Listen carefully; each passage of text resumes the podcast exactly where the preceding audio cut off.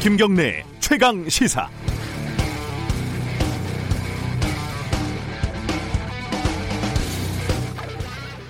제가요, 어, 계속 전세를 살다가 이래서는 평생 집 못 사겠다 싶어가지고 2007년에 서울 강서구 쪽에 아파트를 하나 사서 들어갔습니다. 이 3억 원이 채 안 됐었는데, 뭐 전세금, 저축, 보험 이런 게 딱딱 긁어가지고 한 1억 좀 넘게 만들고 대출을 2억 좀 적게 받고 뭐 이래서 들어갔어요. 그래서 빚 갚으면서 살다가 잘 살다가 2013년 인천으로 이사를 갔습니다. 이때 아, 집을 팔아야겠다 이렇게 마음을 먹었습니다. 집은 원래 거주 목적이어야 한다 이런 생각도 있었고 거품이 낀 대한민국 부동산은 곧 폭락한다. 적어도 대세 하락이 시작된다 이런 설에 혹하기도 했었습니다. 다들 말렸어요 주위에서. 근데 결국 제 고집대로 팔았습니다. 그때 판 게 3억 한 7천만 원. 그런데 지금 어제 제가 확인을 해보니까 그 집이 호가가 8억입니다. 실거래가는 7억 5천만 원이고요. 적어도 두 배가 넘게 오른 거죠. 1999년도에 건축된 20년도 넘은 브랜드도 낯선 작은 아파트 단지인데도 말이죠. 물론 저 개인의 경우 이 아파트의 경우가 뭐 전부를 대표하는 건 아닙니다. 하지만 지금 참여연대도 그러고 경실련도 그러고 많은 학자들, 언론들, 정부의 부동산 정책을 실패로 규정을 하고 있습니다. 여기에 대한 김현미 국토부 장관의 대답은 부동산 정책이 잘 작동하고 있다였습니다. 집을 두 채 이상 가지고 있는 청와대 참모들은 집을 팔지 않고 있고 부동산 정책을 담당하는 고위 공무원들도 여전히 부동산을 움켜쥐고 있습니다. 부동산 장사꾼들은 정부와의 게임을 벌이고 있고 그 게임에서 우위를 놓치지 않고 있습니다. 김현미 장관에게 작동이란 도대체 무슨 뜻일까요? 7월 1일 수요일 김경래 최강 시사 시작합니다.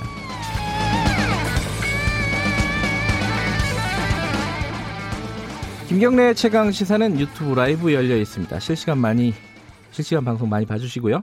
샵 9730으로 문자 보내주시면 저희들이 공유하겠습니다. 짧은 문자는 50원, 긴 문자는 100원입니다. 스마트폰 콩 이용하시면 무료로 참여하실 수 있습니다. 오늘 1부에서는요, 어, 경실련 부동산 건설개혁 본부장 김현동 본부장 나오시네요.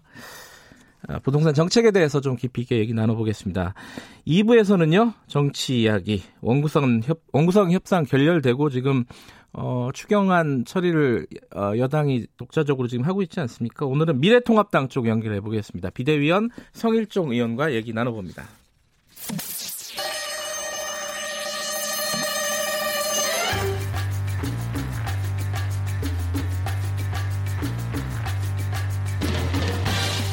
네, 이번 주부터 여러분들에게 매일 퀴즈를 내드리고 정답을 맞추신 분에게 어, 시원한 아메리카노 쏘고 있습니다. 추첨을 통해서요. 오늘의 문제 들어갑니다.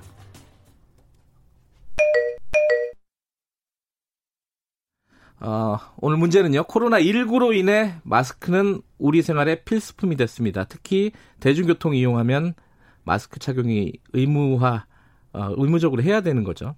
지하철, 버스, 택시 이용하시는 분들 꼭 마스크 챙기시기 바라겠습니다. 나가시기 전에. 저도 집에 돌아간 적이 한두 번이 아닙니다.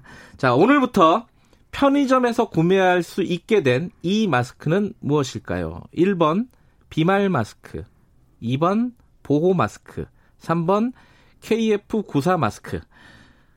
어, 이게 좀 어렵네. 아, 정답 아시는 분들은 샵 9730으로 보내주시기 바랍니다. 짧은 문자는 50원, 긴 문자는 100원입니다. 맞추신 분들에게 아메리카노 커피 쿠폰 보내드립니다.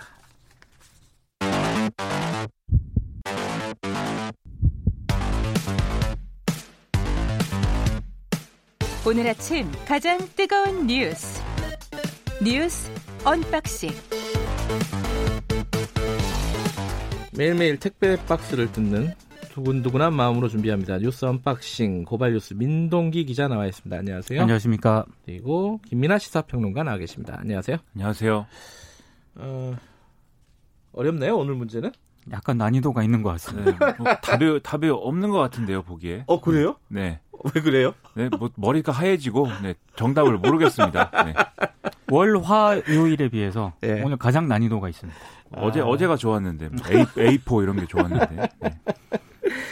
자, 오늘 얘기는 어, 검찰 얘기부터 하죠. 오늘 신문들을 쭉 보니까 검찰 관련된 어, 얘기가 거의 일면 톱으로 많이 썼더라고요. 네. 음, 일단 어, 대검하고 중앙지검하고 충돌을 했다. 이 내용 간단하게 정리하고 얘기 시작해 보죠. 그러니까 이게 두 가지가 있지 않습니까? 네. 검언 유착 의혹과 관련해서 이철 전 밸류 인베스트먼트 코리아 대표가 윤 총장하고 한동훈 검사장하고 대검을 믿을 수가 없으니까 수사심의위원회를 개최를 해달라 예. 이렇게 요구를 했고 이걸 서울중앙지검이 받아들였거든요. 네. 이건 그대로 진행이 되고 있습니다. 예. 근데 지금 다른 쪽에서는 이동재 전 채널A 기자 쪽에서 어, 지금 중앙지검 수사팀을 못 믿겠으니 예. 전문 수사 자문단을 요구를 했거든요. 근데 네. 이거를 윤 총장이 받아들였습니다. 네. 그 본인은 한동훈 검사장, 그러니까 본인의 최측근인 한동훈 검사장이 피의자로 되어 있으니까 아, 본인은 빠질 테니 전문 수사 자문단을 통해서 뭐 여러 가지 좀 판단을 해달라고 요구를 했는데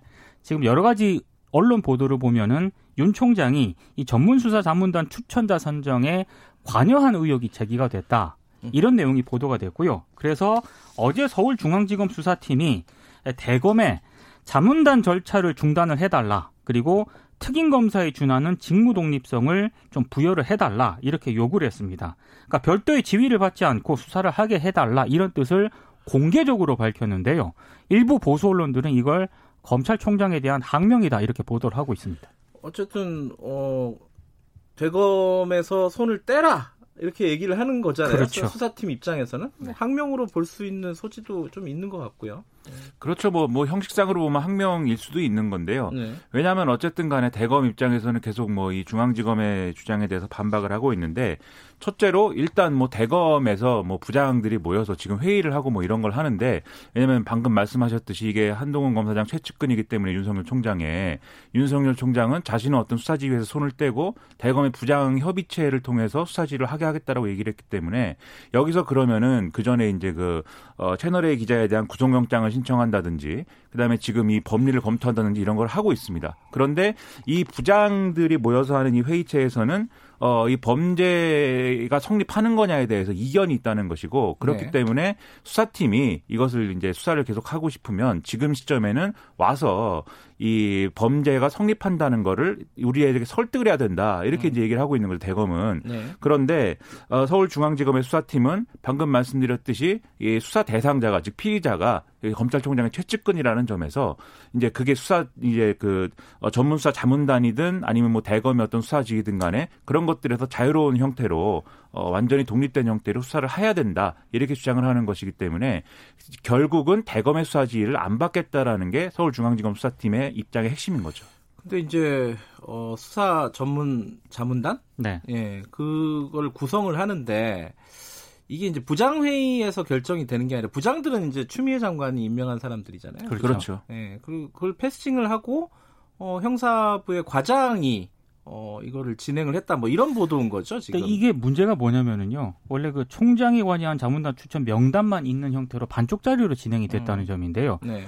중앙지검 수사팀에서는 이 자문단 후보자 추천 자체를 거부를 하겠다. 음. 어, 그래서 아예 추천을 안 했거든요. 네. 그러면 대, 대검 쪽에서 이 수사팀하고 좀 논의를 해가지고 이거 조정을 해야 되는데 예. 뭐안 한다고 하니까 그럼 우리가 할게 이렇게 하면서 어, 대검이 자문단 선정 절차를 강행을 했습니다. 음. 그러니까 윤 총장 입김이 작용될 수밖에 없는 그런 위원들 쪽으로 이제 추천이 됐다는 거고요. 네. 그리고 보통 이게 어, 과장이 주도를 했다고 하거든요. 음. 근데 과장의 상급자가 부장인데 대검 형사부장은 이 자문단 후보자 선정 과정에서도 배제가 됐기 때문에 네. 이런 절차상으로도 좀 여러 가지 논란을 좀 빚고 있는 상황입니다. 이게 보도마다 조금씩 내용이 다르긴 하지만 이 부장들이 모여 있는 지휘 협의체에서 이것에 대해서 이제 좀 부정적인 시각을 많이 음. 얘기를 하니까 이게 뭐 과장을 뭐 직거래했다 뭐 이렇게도 표현을 하지만 결론적으로 형식상으로는 검찰총장이 직권으로 음. 어, 이 수사자문단을 구성한 거다 이렇게 봐야 되는 거죠. 그리고 그 수사자문단의 자문을 이제 자문 후보자, 자문단 후보자를 추천을 받아야 되는데 네. 지금 말씀하신 것처럼 서울중앙지검의 수사팀은 이것 자체가 아, 편향적이라고 봐서 이 후보자도 추천을 안 하는 과정으로 계속 왔던 겁니다. 제가 수사 전문 자문단이라 그랬는데 전문 수사 자문단. 이름도 너무 어렵고요. 수사 자문 전문단인지 전문 수사 자문단인지 수사 뭐 심의인지 퀴즈를 심의- 이런 걸 예. 냈어야 되는데 그러면 못 맞춥니다. 심의 수사인지. 심의 수사 아 수사 심의위원회 네. 심의 수사위원회 어쨌든 예 그 지금은 어쨌든 이제 밑에 수사팀에서 반발을 했는데 이게 어떤 식으로 결정이 날지는 뭐 사실은 지휘 체계가 있기 때문에 대검에서 결정하는 거잖아요. 그렇죠. 대검에서 결정을 하는 건데 이걸 또 장관이 혹시 또 개입을 할 것인지 이건 좀 지켜봐야 될 일이네요. 근데 뭐 장관이 개입할 여지는 이제 대검 대검 차원에서 이제 하는 일과는 크게 이제 또 음, 어, 좀, 어, 얼마나 영향이 있을까는 좀 의문이고 다만 여기서 주목해야 될 것은 네. 지금 이제 어, 장관이 뭐 어떤 영향력을 발휘한다라고 하는 거는 법무부에서 하는 네. 이 한동훈 검사장에 대한 검찰, 감찰, 감찰. 예. 예. 검찰과 감찰도 이제 헷갈리네요.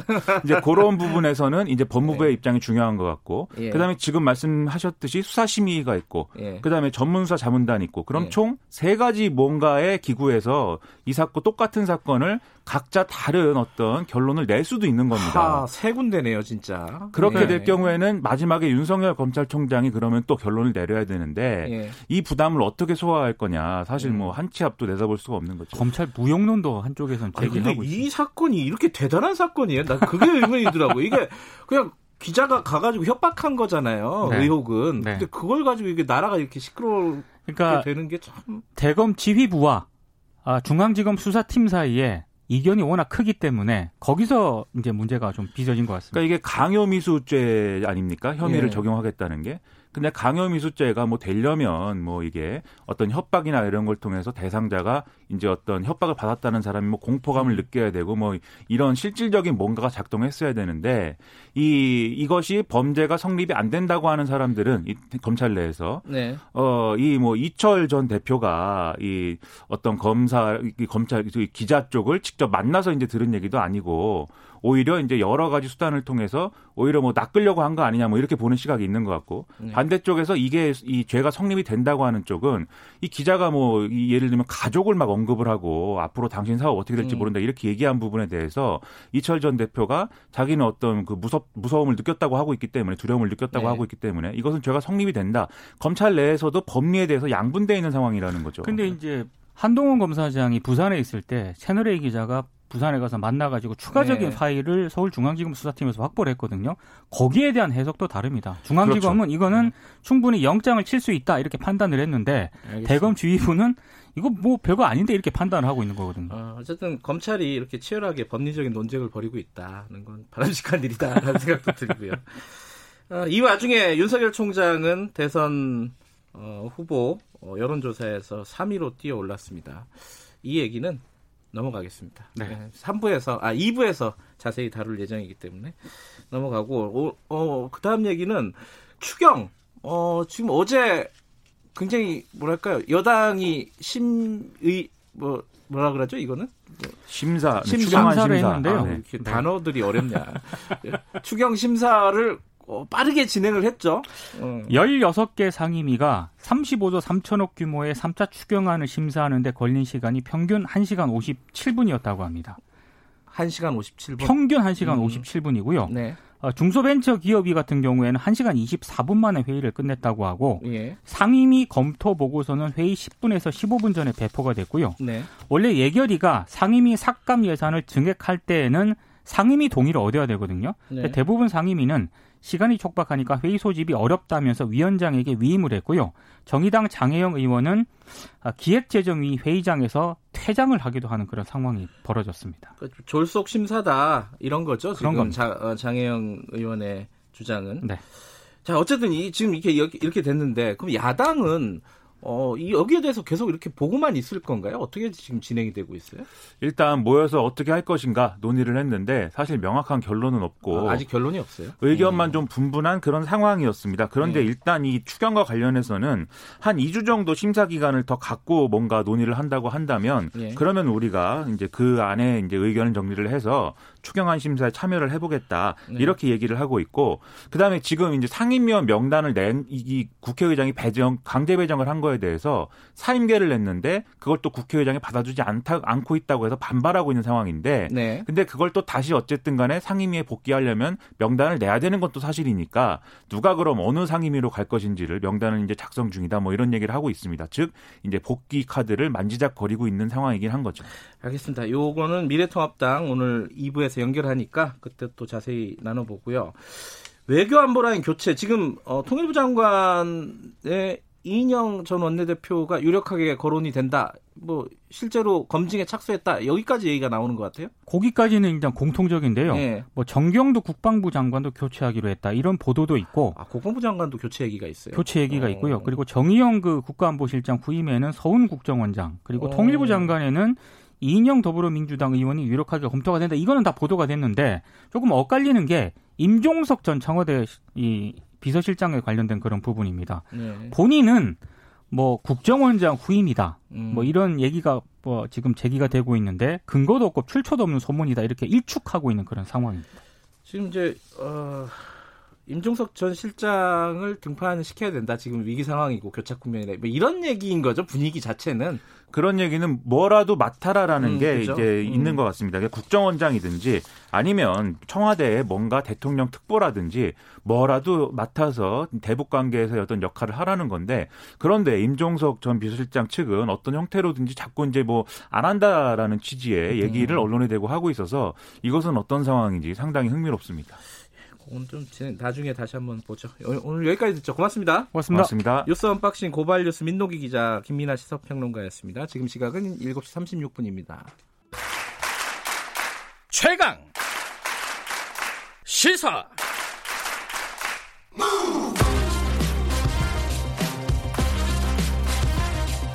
지금 여러분께서는 김경래 기자의 최강 시사를 듣고 계십니다. 네, 어, 부동산 정책 진짜 어렵습니다. 이게 지금 현재 문재인 정부의 부동산 정책이 실패했다. 이런 얘기들이 여기저기서 나오고 있는데 정부는 그것도 강하게 반박을 하고 있어요. 이 어떻게 봐야 될지 지금 상황에서 어떤 대책이 필요할지 경실련의 김헌동 부동산 건설개혁 본부장님 나와 계십니다. 안녕하세요. 예, 안녕하십니까. 어, 김현미 장관 얘기부터 잠깐 여쭤보면요. 어제 국회에서 약간의 설전이 있었어요. 예. 실패한 거 아니냐 이런 질문에 지금 부동산 정책 실패한 거 아니냐 뭐 21번 두번 이게 뭐 엇갈리긴 하는데 아니다 어 부동산 정책이 잘 작동하고 있다라고 표현을 했습니다. 어 그리고 뭐 시차를 보면서 좀 기다려야 된다 아직 시행이 안 된 것도 있기 때문에 국회를 통과 못 해서 뭐 이런 취지의 얘기를 했어요. 이걸 이걸 들으시면서 어떤 생각이 드셨습니까?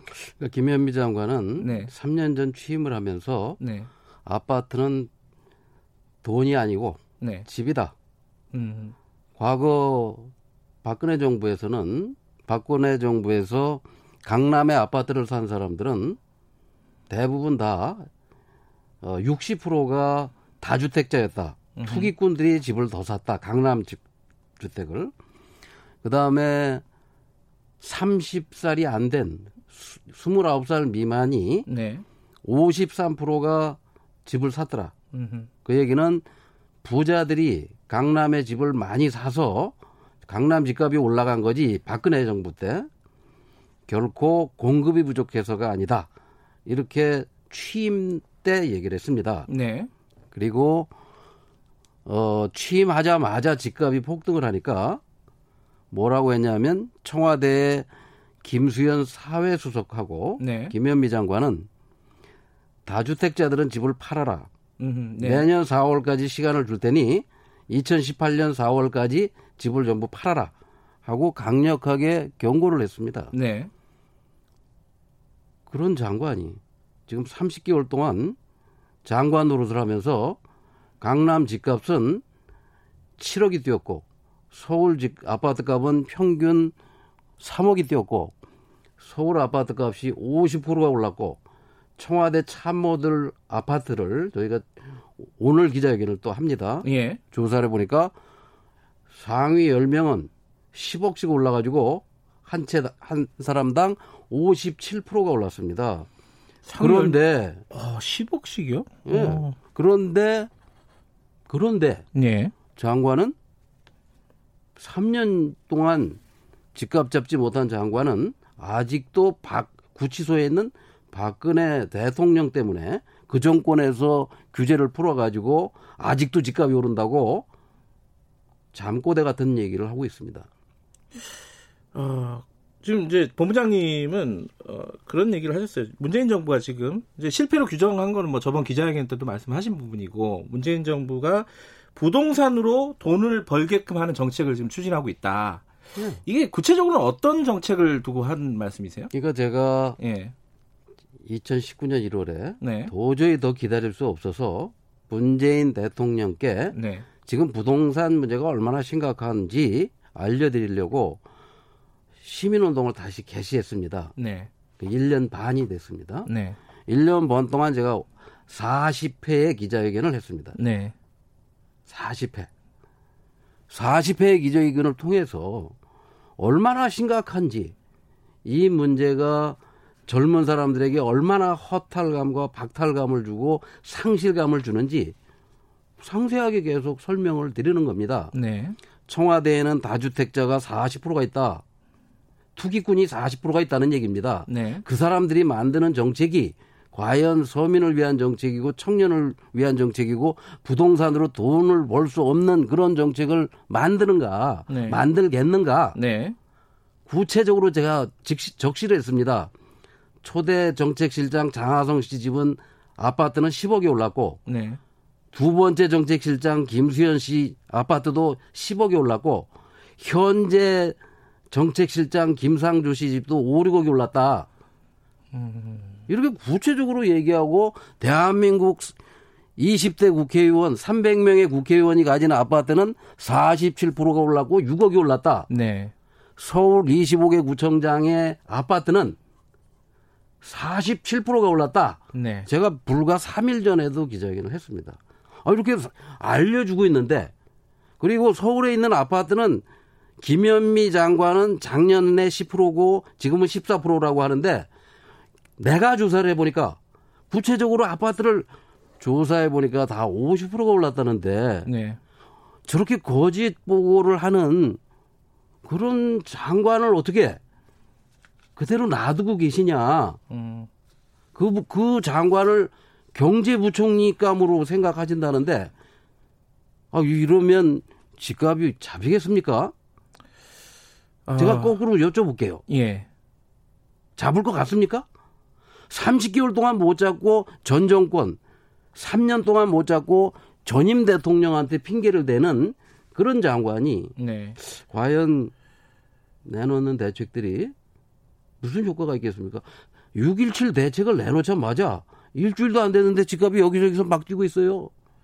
그 이제 최근에 이제 국토교통부하고 경실련하고 약간의 논쟁이 있었습니다. 지금 방금 말씀 언급하신 부분인데 서울 집값이 50% 넘게 올랐다. 네. 문재인 정권 들어서서 그걸 발표를 했더니 국토교통부는 아니다. 이게 통계가 좀 과잉 해석된 거다. 14% 정도 오른 거다. 이렇게 얘기를 했어요. 네.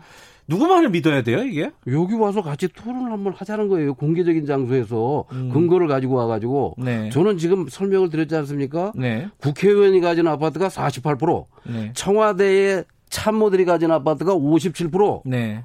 부청장이 가진 아파트가 47%가 이렇게 올랐는데 네. 대체 김현미 장관이 보고 있는 어느 아파트는 어느 아파트가 10% 정도밖에 안 올랐는지를 알려주면 네. 내가 아니 그런데 그런 아파트가 서울에 있으면 예. 혹시 아십니까? 저는 잘 모르겠습니다.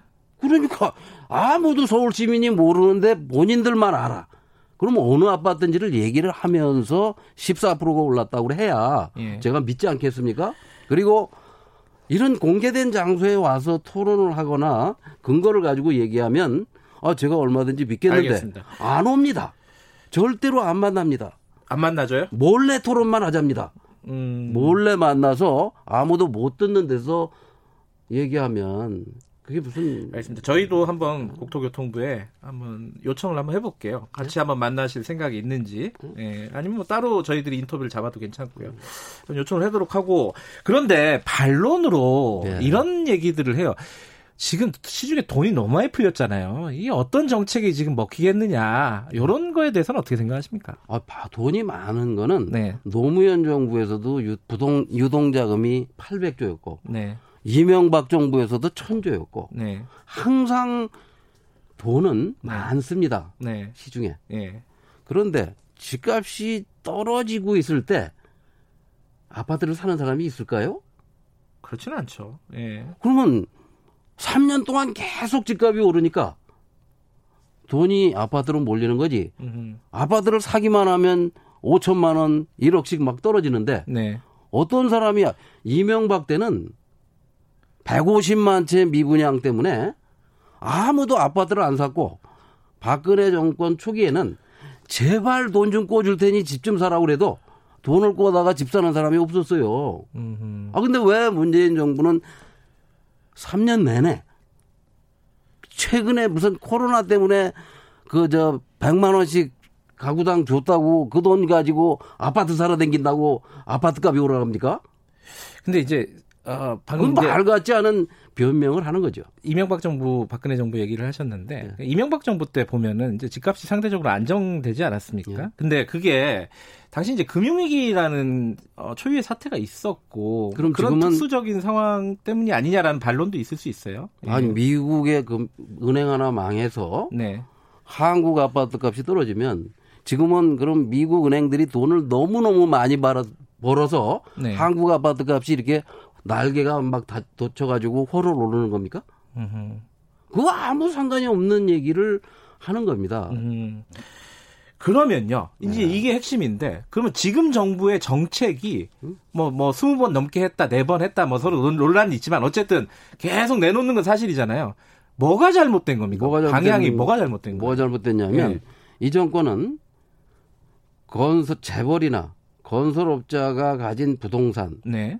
아파트 주택 건설업자에게 약간의 영향을 갈 정책은 전혀 쓰질 않습니다. 어허. 개인들, 개인들에게만 대출을 줄이겠다. 그 다음에 세금을 더 매기겠다. 개인에게만 포커스를 맞춥니다. 수요를 통제하는 정책이잖아요. 수요를 통제하는 것도 아니고 그러면서 예. 집을 한 채 가진 사람은 그렇게 규제를 하면서 네. 집을 50채, 100채, 500채 가진 임대업자는 예. 세금을 한 푼도 안 걷습니다. 취등록세도 안 걷고 재산세도 안 걷고 종부세도 안 걷고 나중에 팔아서 얻는 양도소득세도 안 받습니다. 그 다음에 개인한테는 50% 대출해 주던 걸 40%로 줄이면서 임대업자 투기꾼들이 돈을 빌리면 집값의 80%를 대출해 줍니다. 그러니까 투기꾼들에게 더 집을 많이 사라는 정책을 쓴 거예요. 투기꾼들에게 세금 없애줄게. 돈 두 배로 늘려줄게. 네. 그러니까 투기를 조장하는 정책을 쓴 거죠. 음흠. 가장 최근의 정책을 보면 617 정책 말씀하시는 6.17 정책이 나오기 두 달 전인 5월 6일 날 예. 3월 4일에 집값이 떨어졌습니다. 서울 아파트 값이 예. 약간 떨어지고 있었어요.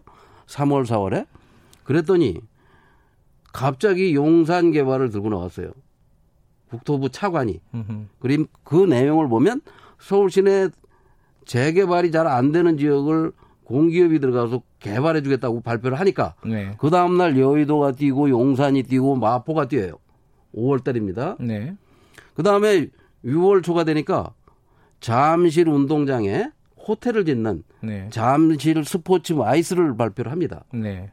그러니까 잠실이 뛰고 강남이 뛰고 그 서울이 전부 다 다 들썩들썩 하니까 그러니까 누가 그렇게 만들었냐?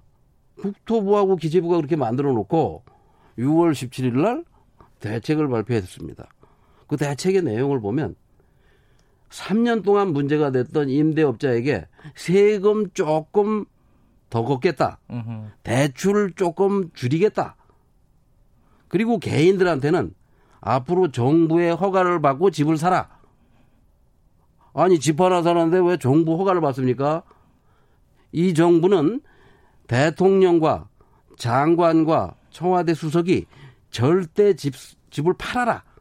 가진 집을 다 팔아라. 만약에 김수현 수석이나 김현미 장관 말을 믿고 3년 전에 집을 팔았다면 그런 사람들은 지금 기뻐할까요? 억울하겠죠. 그, 그런데 그러면은 어, 지금 정책이 잘못됐다 그러면 어떤 정책을 사용하는 게 지금 어, 중요한, 중요한 상황입니까? 분양 원가를 상세하게 공개하겠다. 분양 원가 공개. 아파트 분양가를 인터넷에다가 예. 구청장이 얼마에 승인해 줬는지 아주 상세하게 공개하겠다. 예. 상시 공개하겠다. 인터넷을 보면 다 볼 수 있게. 예. 두 번째, 전면적으로 전국적으로 분양가 상한제를 하겠다. 음. 지금 분양가 상한제는 1년 동안 한다고 한다고 그러다가 총선 지나면 할게요. 코로나 때문에 또 미뤘습니다. 네. 다음 7월부터 분양가 상한제가 시행되는데 그것도 그때 가봐야 합니다. 네. 그다음에 앞으로 3기 신도시를 짓는데 또는 이 공기업이 짓는 아파트는 논밭에 300만 원에 사들인 논에다가 500만 원짜리 아파트를 지면 800만 원이면 분양이 가능한데 그걸 2천만 원씩 지금 분양하고 있습니다. 음. 자, 공공택지, 국가가 보유한 토지에는 건물만 분양하겠다. 한 20평 정도 되는 아파트를 1억 2천에 분양하겠다. 아, 이런 정책을 쓴다든지. 그 다음에 다주택자, 임대업자들에게는 대출 해줬던 걸 다 회수하겠다. 음. 앞으로 임대업자에게는 본인이 살지 않는 전세 대출은 전액 회수하겠다. 네. 그다음 임대사업자에게 줬던 세금 특혜를 다 없애겠다. 네. 지금 공시지가는 세금을 부과하는 기준인 공시지가 공시가격은 시세의 45%밖에 안 됩니다. 네. 그걸 당장 두 배로 올리겠다. 이런 거는 법을 고치지 않아도 의지만 가지면 할 수 있고 이런 정책은 주택업자와 재벌이 싫어하긴 하지만 네. 주택업자와 재벌이 싫어하는 정책을 써야 그래야 알겠습니다. 그럼 건설사나 이제 임대업자에게 타겟을 맞춘 정책이 필요하다 이런 말씀이신데 그렇습니다. 그런데 지금 나오는 얘기 보면 다음 정책은 보유세 인상 같은 정책이 될 거라는 예상들을 많이 해요. 이거는 효과적이지 않다고 보시는 그건 거예요? 2005년 노무현 정부부터 그 종합부동산세를 강화한다. 세금 폭탄을 때린다. 네. 한지 지금 15년이 지났습니다. 네.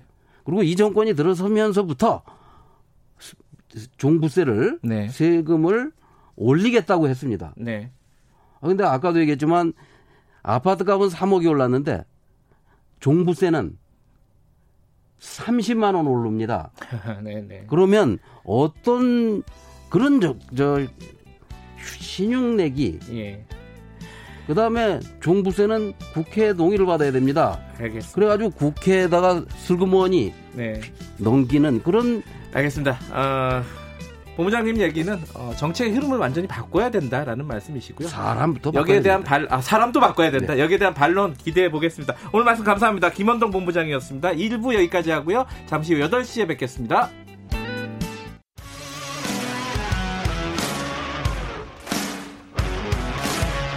뉴스타파 기자 김경래 최강 시사. 김경래 최강 시사 2부 시작하겠습니다. 어, 원내 그러니까 국회 지금 상황이 좀 국면이 바뀌었습니다. 이제 원 원구성이 안 되고 협상이 결렬되고 이 상황이 한 한 달 정도 되다가 이제는 어, 여당이 단독으로 지금 상임위원장을 대부분 맡게 됐고 추경 심사가 속도를 내고 있습니다. 야당은 여기에 대해서 일정 의사 일정을 전면 보이콧하고 있고 의총 열고 대책 마련하고 있는데 어참 야당 입장에서 보면은 좀 상황이 그렇게 뭐랄까 쉽지 않은 상황입니다. 어, 준법 투쟁을 한다 그러는데 이 대응이 어떤 대응인지 좀, 좀 구체적으로 여쭤보겠습니다. 당 비대위원이기도 합니다. 미래통합당 성일종 의원님 연결하겠습니다. 성 의원님 안녕하세요. 예, 안녕하십니까. 예. 성일종 의원입니다. 네. 어, 지금 상임위원장이 뭐 정보위 빼고는 다 이제 여당이 임명이 됐고 여당 의원으로 임명이 됐고 지금 추경안 심사를 하고 있습니다. 근데 여기에 대해서 지금 협상 결렬이 된 부분에서 김종인 비대위원장이 뒤에 마쿠 배후에 있는 거 아니냐 뭐 이런 얘기들을 계속 하고 있어요 여기저기서 이거 어떻게 생각하십니까 이 부분은 비대위원이시니까 뭐 잘 아시겠죠? 여당은 전국을 이끌어가는 책임 있는 세력이에요. 네, 그 근거 없는 이야기를 소설 쓰듯 하면서 야당 대표를 공격하는 것은 네. 아주 무책임하고 또 여당으로서의 책임을 지지 않겠다고 하는 여당임을 안 하겠다라고 하는 거랑 똑같은 거예요. 음, 지금 현재 원내에 대한 모든 의사결정권들은 네. 원내 대표와 의원들한테 있습니다. 네.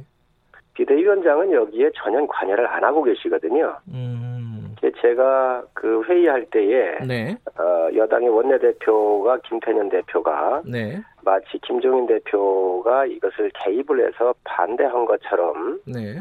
그래서 여야가 뭐 협상이 안 되는 것처럼 이렇게 얘기를 했는데 네. 참으로 안타깝고 유감스러운 일입니다. 그래서 음. 제가 김, 김, 저, 우리, 어, 김종인 비대위원장님한테 회의할 때 예.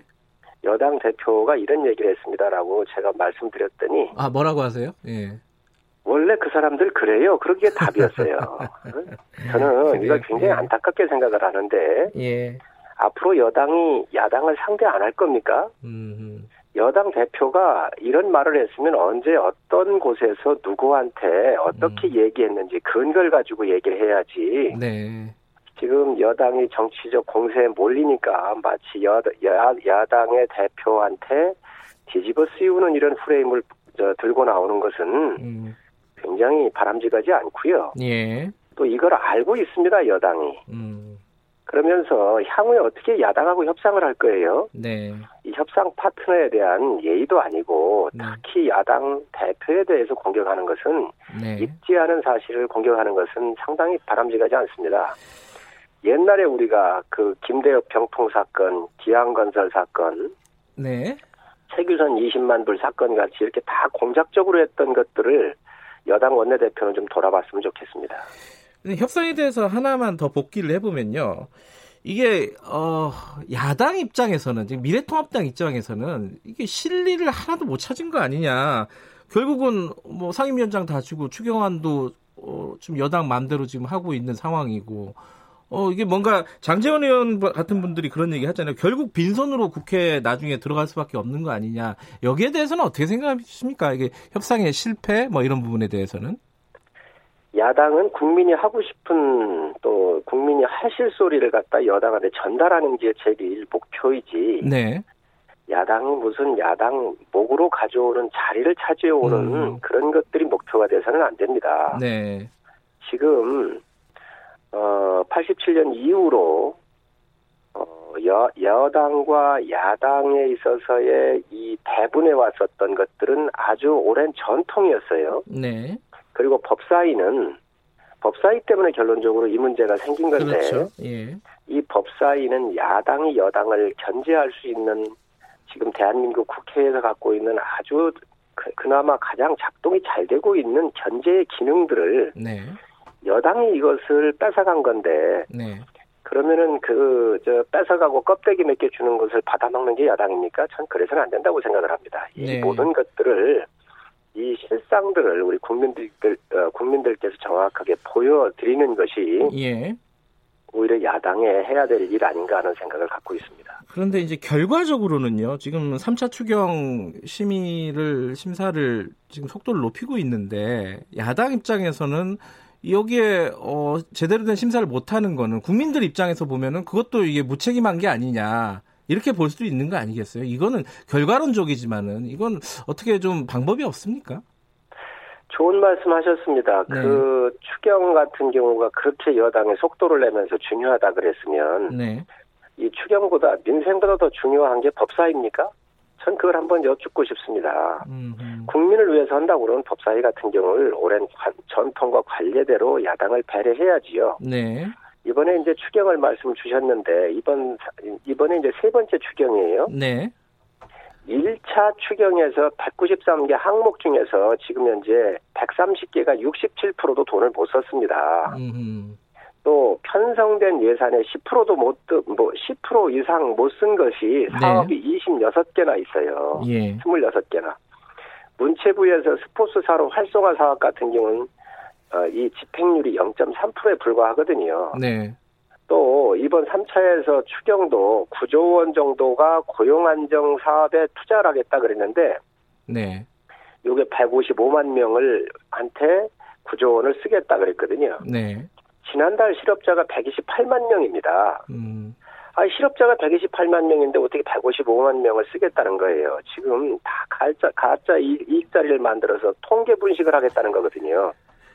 또, 이, 저, 추경 얘기를 하셨으니까 좀만 더 말씀을 드리면, 네, 5조 원에 이르는 한국판 뉴딜을 하겠다 그랬어요. 그린 뉴딜을. 예, 여기에 뜯어보면 태양광 산업 이런 것들 하는 거예요. 음, 이런 것들이 뉴딜이 될 수 있습니까? 정작 필요한 소상공인들 지원하는 것 같은 경우는 직접 지원 없이 네, 금융 지원만 간접 지원하는데 빚에 빚을 더하게 하는 건데 네, 정말로 이러한 문제점들을 많이 갖고 있습니다. 그래서 저희가 지금 현재 당에서 네, 이러한 문제점을 정책위에서 하나하나 해가지고 다 언론에 브리핑을 하면서 예, 사실 국민 여러분한테 알려드리고 있고요. 예, 이게 문제가 있다고 하는 것을 예결위는 현재 안 하고 있지만 예, 충분하게 국민한테 또 언론한테 알려서 이 부분에 대해서는 감시의 역할을 하고 있다는 말씀을 드립니다. 근데 지금 며칠 안 남았잖아요. 야, 어, 여당이 처리할 날짜가. 이게 이제 국민들에게 알리는 것도 중요한데 국회 안에서 지금 말씀하신 문제점들을 어, 관철시키고 해결하는 것도 중요하지 않겠습니까? 이 부분은 아. 그러면 포기하시는 건가요? 아니 그러면요 지금 예. 말씀하신 대로 중요하지요. 네. 그래서 저희가 그 정부한테도 얘기를 하고 있고 네, 또 국민들한테 직접 호소하고 있습니다. 그래서 저희 정책위장께서 네, 이 추경이 35조 원 정도 쓰는데 또 뭐 여당이 여당 스스로 이렇게 해가지고 정의당도 퇴장하면서 네, 3조 원 가량을 올려가지고 38조 원 정도가 된 것 같아요 증액이 네, 이러한 문제에 대해서 그러면 우리가 아주 심도 있게 기간을 좀 충분히 갖고 하자 그러니까 그것도 여당이 거부를 했습니다. 그렇게 하면 우리가 들어가겠다. 들어갈 음. 테니 이거 요식행위로 방맹이 두드려서는 안 된다. 음, 그러니 기간을 충분히 가지고 그러면 네. 우리가 검토할 수 있도록 해보자 그러니까 그것도 여당이 거부를 했습니다. 음, 있을 수 없는 일들이 지금 국회에서 벌어지고 있고요. 네, 지금 여당이 힘으로 이렇게 밀어붙이고 그 다수의 횡포를 저는 부리고 있다고 생각을 합니다. 11일까지 시한 연장할 경우에 예결위에 참여하겠다 이렇게 얘기한 건 그 날짜는 특정하지 않았다고 이제 나중에 이제 말씀을 바꾸시긴 했지만은 미래통합당에서 어쨌든 연장을 하면은 예결위에 들어갈 수 있다 이런 말씀이신 거죠 지금 상황은 야당이 국정 파트너라고 하면서 자꾸 들어올 수 있도록 네. 심도 있는 이런 논의를 할 수 있도록 예 여유를 주고 네. 그리고 그 시간적 그 여유 속에서 네. 세세한 항목들 하나씩 하나씩 봐야지요. 네. 1차 추경, 2차 추경에서 쓰지도 못한 돈이 지금 산더미처럼 쌓여 있는데 네. 그돈 쓰지도 않으면서 이거를 달라고 하는 게 말이 됩니까? 그러면 음. 저희는 안 주겠다는 게 아니에요. 추경을 하지 말자는 게 아니에요. 예. 하는데 그 하는데 우리가 좀 더 세밀하게 보고 네, 네. 돈이 꼭 필요한 곳에 흘러갈 수 있도록 이걸 좀 조정하려면 예, 예. 충분한 시간이 필요하다는 것이죠. 아마 어떻게 한두 시간 만에 그 여당이 모여가지고 정부 예산을 그냥 방명이 두드리고 맙니까? 전 음. 참 문제가 많다고 생각합니다. 근데 이게 추경이라는 게 이제 뭐 인식하기로는 보통 생각하기로는 약간 응급 상황에 대한 대처잖아요. 그래가지고 이제 속도가 중요하다. 그렇기 때문에 야당도 협조해 달라. 이게 이제 뭐 정부와 여당의 입장 아니겠습니까? 그러니까 지금까지 1, 예. 2차를 하면서 야당이 협조 안 한 적이 있습니까? 다 음. 했습니다. 네, 오히려 지금 산업은행법 같은 경우는 우리 7대 기간 산업에 대해서 네. 코로나로서 기업들이 위기를 겪기 때문에 40조 플러스 알파를 써야 된다는 거예요. 네, 이틀 만에 법안을 통과시켜서 네, 정말 빨리 처리를 해줬습니다. 이게 네. 야당입니다. 음, 그런데 그러한 선례도 있고 다 한데 우리가 서두르지 않나요? 충분히 음. 서두르고 있습니다. 그런데 이 서두르는 게 능사가 아니잖아요. 돈이 네. 꼭 가야 될 곳에 가도록 해주는 것이 야당의 일이고 또 여당도 그걸 응해야 합니다. 그런데 음. 자기들이 하고 싶은 말 한- 하고 싶은 것만 하려고 하는 거예요. 예, 일자, 일자리였는데 아까도 말씀드렸지만 155만 명을 9조 원을 가지고 일자리를 만들겠다 그러는데 지난달 그 실업자가 128명인데 그럼 나머지 여기에 있는 한 30만 명을 어떻게 만들어낼 거예요? 이렇게 짜놓고 지금 야당 보고 와가지고 며칠까지 하니까 하루 이틀 남았는데 무조건 들어와라? 이것은 국민에 대한 예의가 아니라고 생각을 지금 합니다. 미래통합당이 의총에서 대책을 논의하셨는데 준법 투쟁을 한다는 거예요. 그 장외 투쟁은 지양을 하고 준법 투쟁이 정확하게 뭐예요? 그 헌법재판소에 권한쟁의 심판 청구하고 뭐 이런 내용을 말씀하시는 건가요? 어, 지금 현재 72년 만에 있을 수 없는 강제 배정이라는 게 이루어졌지요. 네. 어, 국민들께서 이 방송을 듣고 계시니까 네. 제가 전쟁을 지휘하는 장수예요. 네. 또 상대의 전쟁을 지휘하는 장수가 있을 거 아닙니까? 네. 그런데 제가 상대 진영의 군부대 편성한 거하고 똑같은 거예요. 네네. 상대 군부대 편성을 이등병을 장군 시켜놓고 예. 장군을 갖다가 이등병 시켜놓고 중대를 바꿔서 기갑부대를 갖다가 보병부대로 바꿔놓고 보병부대를 포쏘기하고 포병으로 바꿔놓고 전쟁을 하자는 거 똑같은 건데 예. 있을 수 없는 일이 벌어진 겁니다. 그래서 이러한 그 원내 여러 가지 전략에 있어서 우리 네. 당 대표 원내 대표가 우리 당의 의원들의 특장, 장단점 또 그 시대에 맞는 여러 상임위의 우선적 배분을 원내 대표가 하는 것이지요. 예. 이것을 지금 현재 국회의장께서 강제 배정을 한 거거든요. 음. 그래서 어디로 갈지 명단을 제출하라는 거 아니에요? 국회의장 입장은. 그랬지요. 그러나 예. 이거는 원내 협상이 이루어지는 상태에서 예. 각 교섭단체가 지금 두 개밖에 없잖아요. 민주당과 저희 당밖에 예. 없잖아요. 충분히 협의할 수 있도록 해줘야 되는데 지금 뭐 국회의장까지 민주당 출신이시긴 하지만 예. 이것을 갖다가 이렇게 강제 배정했기 때문에 이에 대한 헌법 재판소에 지금 현재 어제 저희가 소를 제기해 놨습니다. 예. 지금 이제 3차 추경 처리하고 이제 여당이 만약에 처리를 하면은 그 다음에 이제 통- 원래 통합당 몫으로 약간 서로 협의가 됐었던 그 상임위원장을 다시 통합당한테 넘겨주고 이런 식으로 협상이 될 거라고 보십니까? 언제 이- 언제쯤 국회 복귀가 가능할지 조건이 뭔지 이게 궁금할 거예요, 국민들은. 야당은 힘이 없습니다. 그저. 그 거대 여당한테 짓밟히고 서로 서럽게 싸우는 방법밖에 없는데 네. 분명한 것은 야당도 절반의 국민의 목소리를 전달하는 거거든요. 네네. 지금 여당이 그 힘의 논리에 의해서 야당을 짓밟고 그냥 힘으로 밀어붙이고 있습니다. 네네. 저는 있을 수 없는 일들이 벌어지고 있다고 생각을 하는데 예. 자기들이 지금 현재 모든 그 17개의 상임위를 다 가져가 놓고 이제 부담이 되니까 아마 이런 얘기를 흘리는 것 같은데 야당은 거지가 아닙니다. 아하. 야당 우리 삼선 의원들이 국가를 위해서 일을 하는데 무슨 직위가 필요하냐. 정말로 그렇다면 우리 다 내려놓고 예. 제대로 우리가 국민한테 알리고 싸우자라고 얘기를 하셨는데 네. 마치 이것을 야당이 받아가는 것처럼 지금 현재 받아갈 것처럼 여당에서 흘리는 것은 아주 교묘한 음. 술책이라고 생각을 합니다. 공수처 얘기도 여쭤봐야 될 것 같아요. 아마 추경이 마무리가 되면은 공수처 얘기가 어 이제 전, 뭐 전국의 어떤 핵심으로 떠오를 것 같은데 지금 후보 추천위원회 구성 문제부터 해가지고 야당이 협조를 안 하면 사실은 진행 자체가 쉽지 않은 상황입니다. 근데 여기에 대해서 이해찬 대표는 어, 법 개정을 통해서라도 신속하게 출범시키겠다 이렇게 얘기를 했어요. 어떻게 보십니까 이 부분은? 국회는 곧 국민이고요. 또 네. 국민들께서 행정부를 견제하라고 명령해서 어, 이쪽 어, 선택받아서 온 데가 국회예요. 네. 지금 법이라고 하는 것도 그렇습니다. 쉽게 바꿀 수 있는 게 아니잖아요. 네. 법 하나 하나 하나 제정하고 할때 국민들 의견 다 들어서 공청회도 하고 또 전문가 의견도 듣고 네. 그리고 각 부처의 이 다른 헌법이나 충돌되는 게 없는지 모든 걸 다 검토해서 하는 게 법 개정이에요. 네. 모든 거를 쉽게 이렇게 밀어붙인다라고 하는 생각 자체가 저는 참 위험한 생각이라고 생각을 합니다. 네. 지금 공수처장 후보도 이렇게 요청을 했는데 네. 지금 국회가 원 구상 협상에서도 난항을 겪고 있고 여기가 지금 현재 여야에 치밀하게 지금 대치를 하고 있, 치, 저, 치, 치열하게 대처를 하고 있잖아요. 네. 청와대가 그걸 모를 리가 있습니까? 네. 대통령께서 여야 대표를 부르셔가지고 협치해달라 하면서 식사도 주고 하셨어요. 네. 그러면 이 공, 저, 법사위 때문에 이렇게 싸우고 있었을 때 이 조정을 아마 전 대통령께서 관여를 해주셨으면 했, 한, 전 개인적 네. 바람을 가지고는, 가지고 있는데 해주셨으면 네. 하고 이런 것도 안 해주셨는 상태에서 지금 여야가 이, 이 국회 때문에 문제가 있는데 여기에다가 또다시 공수처를 빨리 해달라고 공문을 보낸다고 하는 것은 저는 야, 이, 저, 야당과 국회에 대한 무시라고 생각을 합니다. 있을 수 없는 일이고요. 예.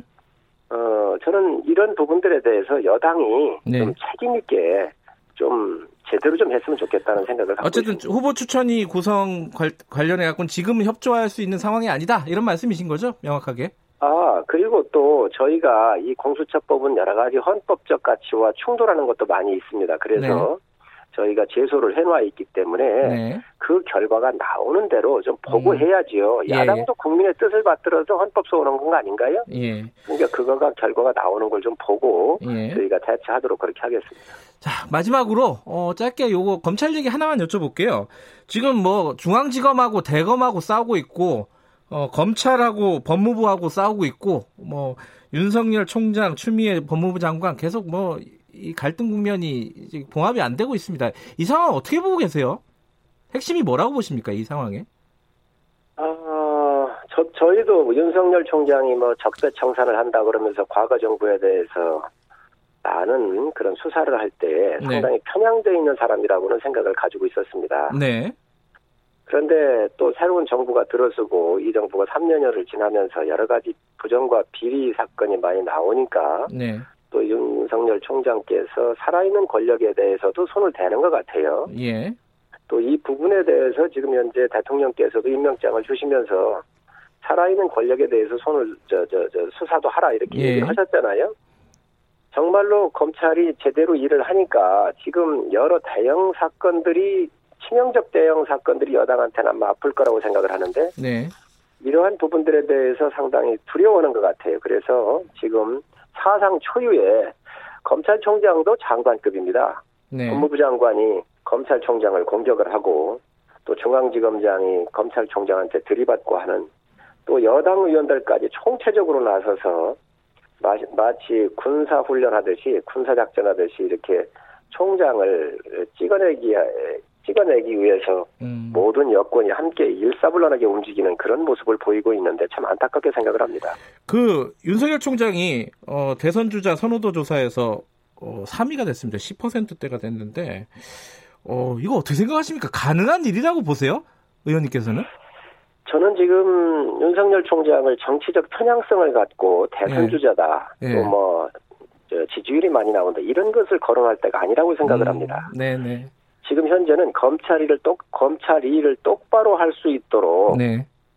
이, 이 일을 할 수 있도록 그 국민들이 좀 이렇게 음. 힘을 좀 모아주시고 네. 또 일하게 놔둬야지 지금 언론 여론조사기관이나 언론기관에서 자꾸 대선 주자에 집어넣어서 어 지금 현재 윤석열에 대해서 흔드는 것은 전 바람직하지 않다고 생각을 하고요. 예. 법치에 맞게 네. 이 법에 법에 의해서 이러한 대형 비리 사건이나 부정 사건이 있으면 잘 처리할 수 있도록 그 일만 하도록 내버려 두는 것이 저는 네. 더 합당하다고 생각을 합니다. 알겠습니다. 오늘 말씀 여기까지 드릴게요. 고맙습니다. 네, 감사합니다. 미래통합당 비대위원 성일종 의원이었습니다. 공정하고 깊이 있게 오늘 하루 이슈의 중심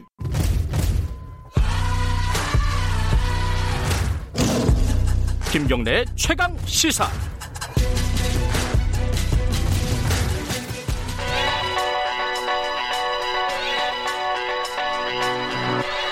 최강 시사 윤태곤의 눈. 네, 윤태곤의 눈 의지와 전략그룹 더모아의 윤태곤 정치분석실장 나와 계십니다. 안녕하세요. 네, 안녕하세요. 시작하기 전에 저희 퀴즈 하나 해야 됩니다. 네. 잠깐만 기다려 주세요. 자, 퀴즈 들어갑니다. 코로나19로 인해서 마스크는 우리 생활의 필수품이 됐습니다. 특히 대중교통 이용할 때 꼭 챙기셔야 합니다. 오늘 출근할 때도요. 자, 오늘부터 편의점에서 구매할 수 있는 이 마스크는 무엇일까요? 1번 비말 마스크, 2번 보호 마스크, 3번 KF94 마스크. 자, 1번 비말 마스크, 2번 보호 마스크, 3번 KF94 마스크. 정답 아시는 분은 짧은 문자 50원, 긴 문자 100원 들어가는 샵 9730으로 보내주시기 바랍니다. 정답 맞추시면은 시원한 아메리카노 커피 쿠폰 추첨해서 보내드리도록 하겠습니다. 아유 힘드네. 이거 이게 갑자기 끼어들어가지고 이게 네, 어렵네요. 네. 자, 오늘 얘기는 앞에 어, 우리 성일종 의원하고 잠깐 얘기 네. 마지막에 했었는데 지지율 얘기가 뭐 이제 차기 주자 음. 지지율 이야기 한번 해볼까 싶어요. 근데 이게 너무 이른 거 아니에요? 그 이게 멀었다 네. 이렇게들 말하는데 따지고 보면 그렇게 먼건 아니에요. 그래요? 대선 기준으로 이제 1년 9개월여 남았고 그럼 이제 주요 정당들이 경선을 시작하는 시점 음, 한 1년 음. 안 남았어요. 그러니까 지금 이 주요 정치 이벤트를 보면은 우리가 생각지도 못하는 게 갑자기 생길 수도 있겠습니다만은 일단 예견된 것이 정해진 것이 내년 4월에 재보궐 선거가 일단 있어요. 음. 부산시장 선거는 기본으로 하죠. 다른 광역단체장들도 지금 뭐 2심, 3심에 가 있는 사람들이 있고 네. 국회의원이나 기초단체 중에도 이런저런 이유로 기소된 사람들이 있으면은 있는데 확정 판결 나면은 재보궐선거 있을 수 있어요. 네. 4월 이 선거하고 나면은 본격 대선 국면으로 넘어간다고 봐야 되죠. 뭐 진짜 얼마 안 남았네요. 그러면은 지금 나오는 그 순위 있잖아요. 1위, 예. 2위, 3위, 4위. 이대로 대략 음. 가나요? 과거를 보면 자, 우리 과거를 한번 보죠. 예. 그랬던 적도 있고 안 그랬던 적도 있다. 뭐 하나마나 한 말씀인데 예, 예. 이런 건 있을 거예요. 지금 언급조차 안 되는 사람. 아, 이 아예. 대선 주자가 대통령 말고 예.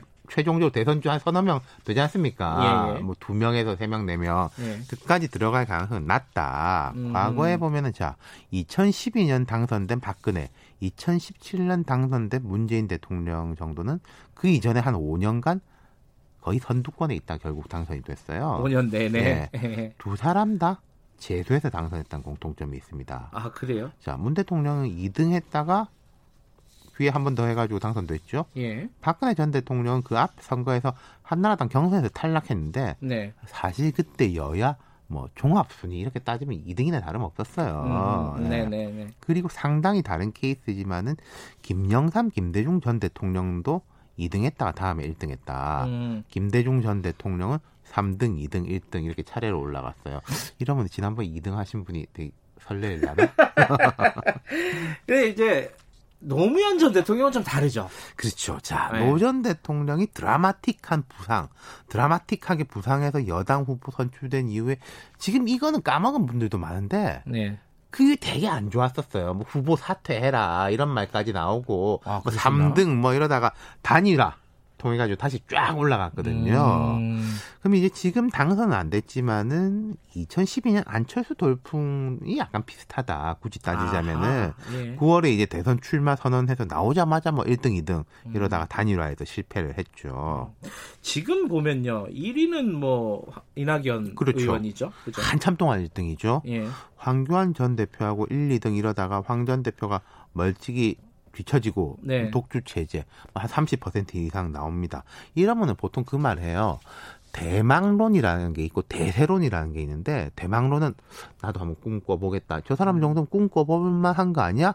음. 그보다 더 높은 게 대세론. 음흠. 어 이대로 가는 거 아니야? 옛날에 뭐 이명박 대세론, 박근혜 대세론 이런 게 대세론이라고 음흠. 했던 거죠. 네. 그러면은 이낙연은 대망론은 아니고 이미 이제 지나갔고 대세론. 대세론인가? 음. 아닌가? 이러고 있는 거죠. 아, 그리고 이 30이라는 숫자가요. 이게 전체를 늘어놓고 하는 거거든요. 양자 구도로 가정하는 게 아니라 아하. 되게. 강한 겁니다, 사실. 음. 양자구도로 가면 한 50될 수도 뭐, 있고 그 넘을 수도 어, 있는 거고요. 어, 그렇군요. 자, 그 다음 이렇게 보면은 1위하고 꽤 차이는 있지만은 한참 동안 굳건한 2위, 그리고 뒤에 한 3위 이하를 많이 따돌리고 있는 사람이 이재명 지사. 음흠. 그 3등부터는 뭐 고만고만 하다가 이제 엊그제 어, 그제 예. 예, 그 윤석열 검찰총장이 확 올라왔죠. 예, 10% 가까이 나왔죠. 예. 예. 그 이낙연, 이재명 이 두 사람은 원래 뭐 1등, 2등 했으니까 뭐 그런가 보다 하는데 그럼 이제 윤석열 내로라 하는 정치인들을 따돌리고 3등 그것도 두 자리 숫자. 제가 아까 말씀드린 것처럼 양자구도 가정이 아니라 전반적으로 뭐 수십 명 늘어놓고 이 중에서 한번 뽑아보세요 하는데 10%면 되게 큰 거거든요. 근데 이제 뭐 윤석열 총장은 정치인이 아닌데 네. 이렇게 높게 나오는 거는 뭘까요? 뭐 짐작들 좀 되실 텐데 제가 정리를 해드릴게요. 예. 몇 가지 이유가 있는데 정치든 뭐든 작용이 있고 반작용이 있습니다. 네. 윤석열의 상승은 반작용이죠. 음, 추미애 장관이 제가 뭐 여기에서 그 잘잘못이나 구체적인 내용에 대해서 언급할 바는 아니고 어쨌든 네. 추 장관을 비롯해서 여당 의원들이 압박이나 비판을 하면 할수록 올라간다. 네. 반작용. 그리고 그 갈등의 축이라는 게 한명숙 전 총리 사건, 그 유시민 전 장관을 타겟으로 하는 검언 유착 의혹 사건 이런 거잖아요. 그렇죠. 이 여- 여권의 상징적 인사들 이, 이 축이라는 거예요. 그러니까 음. 윤 총장이 정치적 인물로 인식되고 앞서 그 여권의 상징적 인물들이 들어있는 사건에 대해서 추 장관이나 야당 의원들이 부당하게 압박한다 이렇게 음. 생각하는 사람들은 윤 총장한테 쏠린다는 거죠. 음, 이게 이제 어떤 순간적인 단기적인 이벤트성인가 아니면 쭉 앞으로도 이렇게 될까? 그러니까 윤 총장이 전에도 한번 쭉 올라왔다가 예. 본인이 뭐나 정치 안 하는 사람이니까 빼라. 네. 여론조사 기관이 그 말 들어줄 때도 있고 안 들어줄 때도 그러니까요. 있어요. 아니 사람들이 높이 나오면 우리 쓴다 이런 네. 건데 이 작용 반작용 말씀드렸는데 이 국면이 계속되면은 여기서 뭐 더 폭발적으로 올라가기는 어렵겠지만은 꽤 유지될 겁니다 순위권 내에서. 뭐 이런 어떤 구도가 유지가 된다면은 네. 그리고 음, 윤 총장에는 하나 더 반작용이 있습니다. 그건 뭐예요? 주목받는 야권 주자가 없다는 거예요. 아, 자, 이제 생각해보죠. 야권 주자 주목받는 사람이 없다고 해가지고 야당 지지층 네. 혹은 여당 반대층이 없는 건 아니에요. 예. 성일종 의원도 좀 전에 말씀하셨지만 지난 총선에서 통합당 지지율 한 40% 이상 나왔고 네. 어, 뭐 정당 지지율 봐도 야, 여당에 비해서 뒤지지만은 뭐 20몇 퍼센트 이렇게 나오거든요. 네. 그럼 그 사람들은 워낙 있는데 마음 줄 데가 없다. 그럼 일단 주목받고 노출도가 높고 어 여당이 저 사람 자꾸 때리는 거 보면은 뭐 있는 거 아니야? 라고 하면은 지지를 줘놓고 있을 수 있다는 거죠. 예. 과거 황교안 전 대표 지지율 높을 때도 주목도의 문제가 음. 있었던 거예요. 이런 이제 조사 결과는 뭐 예, 예전부터 계속 나오고 있는 건데 그러니까. 이제 뭐 슬슬 대선에 일반 사람들도 관심을 가지게 될까요? 그러니까 이제 첫 번째가 이제 7월부터 본격화될 건데 민주당 전당대회 음, 하면은 자연스럽게 관심이 갈 겁니다. 음, 특히 이낙연 의원이 출마할 가능성이 높잖아요. 그렇죠. 음. 어, 이낙연 의원 같은 경우에 대선 나간다라고 당연하게 다들 알고 있고 그렇게 생각하는 거지 않습니까? 네. 그럼 이제 이낙연 의원이 나오면은 당연히 다른 후보들이 아니 뭐 당신 대선도 나갈 건데 어쩔 건데라고 그 이야기가 많이 나온다. 음. 그렇다면은 그 자체로 대선에 대한 관심도가 올라가게 돼 있다 이런 음. 말씀입니다. 네. 백종원 씨는 안 올라오더라고요 이름이. 그러니까요. 네. 여기까지 듣겠습니다. 고맙습니다. 감사합니다. 윤태건의 눈이었습니다. 김경래 최강 기사 2부는 여기까지 하고요. 잠시 후 3부에서 뵙겠습니다. 일부 지역국에서는 해당 지역 방송 보내드립니다.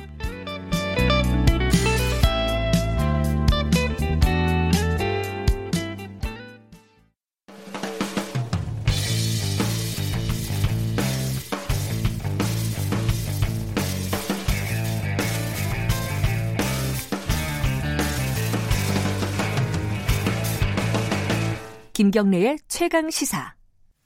네, 김경래의 최강 시사 3부 시작하겠습니다. 우리 사회 곳곳의 작은 목소리를 직접 들어보는 시간입니다. 지금은 을밀대.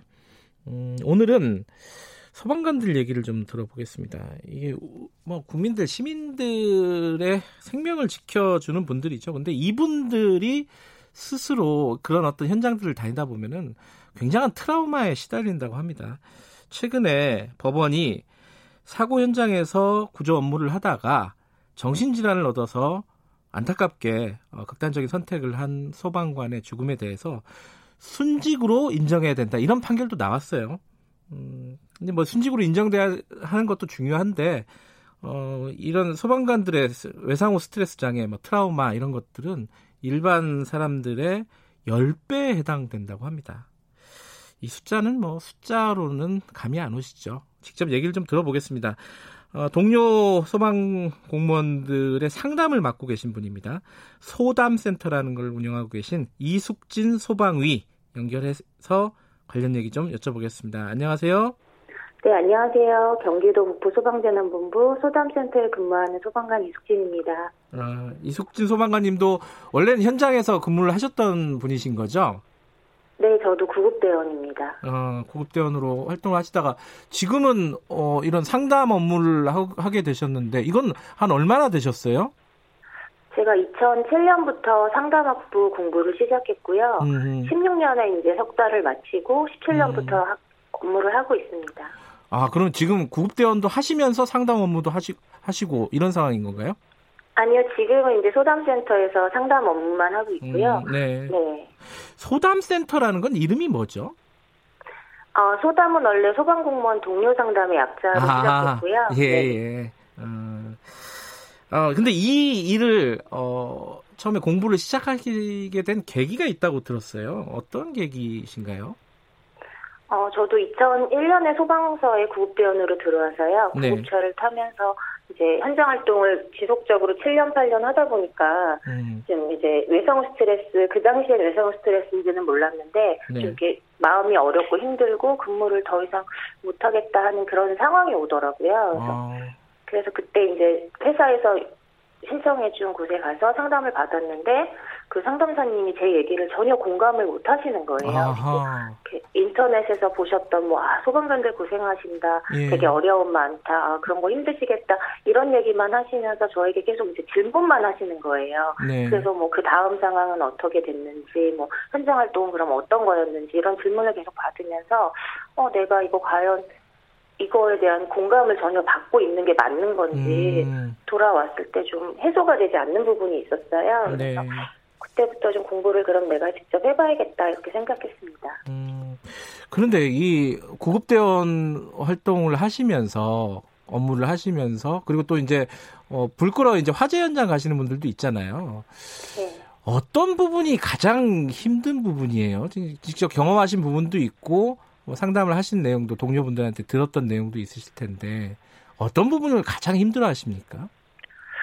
어, 이제 소방관들도 사실은 소방관이기 전에 사람이고 가, 가정을 이끄는 뭐 가장 뭐 그렇잖아요. 네. 근데 이제 현장 활동 저희가 일반인들이 잘 경험하지 못하는 외상 사건이나 뭐 교통사고 뭐 위급한 상황에 늘 출동을 하잖아요. 그렇죠. 처음에는 그냥 업무처럼 받아들이고 일이니까 진행 이제 일을 열심히 맡아서 하다가 어느 순간 이제 그게 누적되고 쌓이면서 본인도 모르게 그런 증상들이 신체나 정신으로 나타나는 것 같아요. 어, 어떤 현상이 나타나는 거죠? 우리 소방관들이 가장 힘들어하는 부분이 사실은 수면 장애거든요. 아 그래요? 네, 불규칙한 이 근무 패턴을 계속 진행 이제 몇 년쯤 하다 보면은 네. 쉬어야 되는 시간에 집에 가서 잠을 푹 자야 되는데 잠을 잘 못 자고 네. 출근해서는 또 일을 해야 되는데 피곤하고 그런 네. 게 계속 누적되면 좀 신체도 좀 문제, 음흠. 바이오리듬이 틀어지고 그러면서 이제 생활도 좀 힘들어지는 것 같습니다. 근데 사실은 그냥 저도 이제 일반 사람이니까요. 일반인인데 가장 힘든 게 혹시 그 어떤 공포가 아닐까 생각이 들어요. 죽음에 대한 공포. 이런 것들은 정말 이 인간이 극복하기가 힘든 부분이잖아요. 이런 부분들도 많이 있겠죠. 어, 같이 이제 현장 근무했던 선배님들이 얘기해 주신 부분인데, 이제 어떤 선배님은 지하 화재를 나갔는데요. 네. 지하실 화재를 나갔는데, 그 지하실 화재에서 순간, 아차하는 순간에 본인이 이제 죽을 수도 있겠구나, 이런 생각이 들었던 적이 있다고 어, 예, 해요. 예. 그랬을 때 좀 굉장히 공포가 극대화되고, 아, 내가, 내가 여기에서 살아나가지 못하면 어떻게 되나 몇 초 동안에 굉장히 힘들었다고 해요. 그리고 그 음. 경험이 계속 근무를 하면서도 계속 이제 되살아나고 되살아나고 다시 비슷한 지하실 현장 같은 데를 나가면 음. 또 생각나고, 네, 그랬던 경험이 있다고, 예, 들었습니다. 그게 현장이 아니라 그냥 이- 일상생활에서 지하실을 가도 그런 걸 느낄 정도일 것 같아요. 어, 이게 왜냐면은 이게 어떤 일을 그런 어떤 공포를 겪었으면 그거를 해소하거나 치유할 수 있는 방법이 있어야 되는데 그런 게 사실 우리나라가 여러 어, 분야 다 마찬가지지만 제대로 마련돼 있지 않잖아요. 소방관들은 어떤가요? 그러니까 외상 후 스트레스라는 게 사실 본인이 인지하고 있는 경우도 있지만 본인이 모르는 경우가 인지하지 못하는 경우가 좀 다 대다수거든요. 아, 그래서 저희 상담 같은 경우는 동료 상담이 사실은 미리 그런 부분을 알아채주고 아, 음. 이런 부분은 어려움이 있으니까 좀 해소가 필요하고 힐링이 필요하다, 좀 비워내는 게 필요하다라는 얘기를 옆에서 해주는 게 사실 동료 상담이에요. 음. 네, 그- 그럼 직접 찾아가셔가지고 현장에 가셔가지고 동료분들을 만나시는 거예요? 기다리는 게 아니라? 그러니까 어 이제 저희를 찾아오는 분들도 계시지만 저희가 이제 그 항목을 정해놓고요. 어떤 네. 현장을 출동했거나 어떤 이벤트가 있을 때는 이거는 심리적 외상이 있을 가능성이 있다라고 보고 음흠. 그럴 때는 이러이런 뭐 해소 프로그램을 하면 좋겠다 이렇게 음. 저희가 만들어 놓고 좀 이렇게 부르기도 하는 거죠. 음. 이게 근데 지금 인력이 한 몇 명 되십니까? 어 저희가 17년에는 최지선 반장이랑 저랑 둘이 시작해서 작년까지 두 명이 계속 활동을 했었고요. 예. 올 4월 1일자로 저희가 조직 개편이 되면서 현재는 상담사 3명에 이제 행정하시는 분이랑 소장님이랑 해서 5명이 운영하고 있습니다. 아 근데 다섯 명이 이게 가능해요? 이 소방관 조직이 엄청 큰 조직인데. 근데 뭐 아직은 좀 많이 어려움이 있지만 이제 시작하는 단계라 네, 음. 앞으로 좋아질 거라고 생각합니다. 시작하는 단계다. 혹시 상담을 하실 때 거부감이나 이런 걸 느끼지는 않으십니까? 그 동료분들이 내- 내가 왜 상담을 받아야 되냐 뭐 이런 어, 그런 것도 있어요. 왜냐하면 기존에 음. 이제 직원분들 중에는 저희가 소방관이 슈퍼맨이라는 이미지가 좀 강하잖아요. 그렇죠 영웅 이런 이미지가 강하죠. 예. 네, 그래서 일반인보다 나는 좀 건강해야 되고 강해야 되고 음. 용감해야 되고 이렇게 좀 늘 이렇게 생각하고 있다가 본인이 약해지는 모습이나 어디가 아프다라는 거를 드러내서 치료를 받거나 얘기하는 거에 대한 부담감이 좀 있어요 직원들이. 음. 그래서 상담을 받으면 일단 내가 뭔가 정신적으로 문제가 있다라는 거를 이제 객관화하는 것 같아서 직원들이 좀 꺼려하는 부분이 예. 아직까지도 좀 있습니다. 그럴 때 뭐라고 얘기하십니까 동료분한테 상담을 시작할 때? 음, 일단 저는 저 같은 경우는 직무 상담을 할때 네. 저도 구급대원으로 근무했었고 소방관이니까 네. 이러 이런 상황일 때는 사실 어 이제 뭐 본인도 모르고 있지만 네. 해소가 필요한 부분이 있다. 음. 그리고 이거 상담은 치료나 뭔가 근거가 남는 게 아니니까 나랑 같이 얘기하고 필요한 부분을 좀 전문기관에 가서 치료도 받는 게 좋겠다라고 계속 이렇게 어, 음. 독려하는 편입니다. 평가들은 어떠세요 동료분들? 어 나중에 받고 나서 뭐 여러 가지 뭐 개인적으로나 아니면 공식적으로나 평가나 후기나 이런 것들을 남길 텐데 뭐라고들 하십니까? 제가 좀 비유가 맞는지 모르겠는데 사실 저희 동료 상담이 맛집처럼 뭐 가보니까 좋았어 너도 가봐 되게 좋아 뭐 먹어보니 정말 맛있더라 뭐 이런 평을 받는 거는 사실 네. 좀 맞진 않는 것 같아요. 저희 센터를 다녀가고 저와 만나고 저희 동료 상담을 통해서 이제 지금 현재 건강하게 근무하고 있는 소방관들이 가끔 저희에게 뭐 잘 지내고 있어요. 지금은 뭐 괜찮아요. 이렇게 음. 연락을 주면 좀 보람이 있고 네. 하다가 어 좀 요즘에 좀 더 저 다시 또 힘들어질 것 같아요 하면 다시 또 방법을 찾고 음. 이렇게 진행하고 있습니다. 아까 그 죽음에 대한 공포를 말씀하셨는데 그거 말고도 많이 있을 것 같아요. 그 현장에서 느끼는 어려움 같은 것들. 어, 몇 가지 좀 소개해 주실 수 있으신가요? 어떤 부분이 어, 구급대원이나 이 소방대원들이 가장 힘들어하는 부분들인지. 음, 그럼 이제 저랑 상담했던 사례는 이제 오픈하기가 조금 이건 예민한 네네. 부분이 있어서요. 네. 제가 구급대원이었을 때랑 상황실에 근무했을 때 이제 음. 상황을 말씀드리면 네. 저희는 사실 도와주러 고- 어 이제 어떤 상황에서 그분들에게 도움을 주러 현장에 가는데 네. 그분들 중엔 뭐 만취가 되신 분도 계시고 좀 굉장히 화가 난 상태에서 저희를 만나는 분들도 계세요. 네. 그러면 그 화가 사실은 화살이 저희에게 오거든요. 음. 뭐 조금 조금이라도 말을 불편하게 하면 그거에 대해서 이제 꼬투리를 잡고 계속 이제 물고 아. 넘어진다거나 예. 아니면 이유 없이 그냥 만취자에게 뺨이라도 한 대 맞는다거나 음. 이런 일들이 소시- 솔직히 사실은 비일비재해요. 이렇게 네. 언론에 나온 것보다도 사실은 많아서 그럴 때 느끼는 좀 어, 자괴감이나 직원들이 내가 도와주러 갔는데 왜 모르는 사람에게 이렇게 비난을 받고 맞기까지 해야 될까? 내가 이러려고 여기 직장 소방관을 하고 있나? 음. 이런 거에 대한 좀 어려움이 있는 것 같습니다. 지금 이제 아까 말씀하셨는데 서- 어, 인력이 다섯 명이라고 하셨잖아요. 소담센터가 네. 조금 더 지원이나 이런 것들이 필요한 거 아닌가요? 그 어떤 부분들이 더 필요한지 정책적으로 이런 것 좀 들어봐야겠네요. 그러니까 저희가 사실은 소방공무원이 현장직이 80%라 네. 어, 교대 근무를 하고 있거든요. 네. 현장 현장 활동은 사실 24시간 진행이 되고 있고 24시간 내내 심리적 외상을 받을 어, 이제 사건이 많이 있는데 네. 저희 상담사는 사실 아침에 9시에 출근해서 18시에 퇴근을 하고 주말은 쉬거든요. 네. 그럴 때 이제 뭐 상황이 발생되면 저희가 투입되기도 하지만 인력이 최대한 한 9명 이상은 돼서 음. 이렇게 좀 3교대로 좀 돌아가면서 직원들과 함께 하면 더 좋을 것 같고 네. 그리고 경기 북부만 지금 11개 소방서 3,000명 정도 돼요. 네. 근데 그 직원을 저희가 3명이 나눠도 한 명당 1,000명 정도 맡고 아이고, 있는 거거든요. 예, 예. 이제 그런 부분이 조금 상담사가 보강이 된다면 네. 좀 도움이 될 것 같습니다. 그 경기 북부는 그런데 다른 지역들도 이런 게 마련돼 있습니까? 아, 저희 같은 경우는 16년부터 상담사 특채가 임용이 됐고요. 네. 지금 전남이랑 경북, 음. 부산, 인천, 충남 이렇게 저희 센터를 벤치마, 벤치마킹하고 가서 네. 이제 올해부터는 이제 순차적으로 그쪽 지역도 좀 이런 세- 동료 상담 센터를 만들려고 지금 구상하고 있는 것 같아요.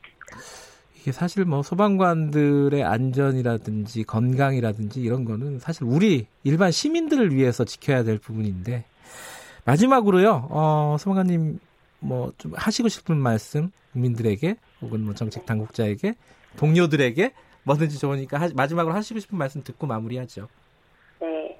어, 저희가 아프거나 불편한 거는 사실 창피하거나 숨길 일이 아니거든요. 그럼요. 음. 고장나면 고치고 아프면 치료받고 불편하면 불편한 부분을 해결하면 되는데 어, 내가 이게 불편한지 있는지 없는지도 잘 몰라요 기관들이 음. 어, 나 스스로 좀 잘 돌아보고 살펴서 항상 건강하시기를 바라고 그리고 이제 국민들에게는 어, 코로나가 모두 지금 힘든 시기 코로나로 모두 힘든 시기를 보내고 있잖아요. 네. 이제 모두가 하루빨리 평범했던 일상으로 다시 돌아갈 수 있는 그날까지 조금 힘내시고 그리고 감염의 위험 속에서 현장 활동 중인 저희 소방관들을 위해서도 항상 응원 부탁드리겠습니다. 알겠습니다. 저희들도 응원하겠습니다. 오늘 아침에 연결해 주셔서 감사합니다. 네, 감사합니다. 네, 경기도 북부 소방재난본부 소담센터의 이숙진 소방이었습니다.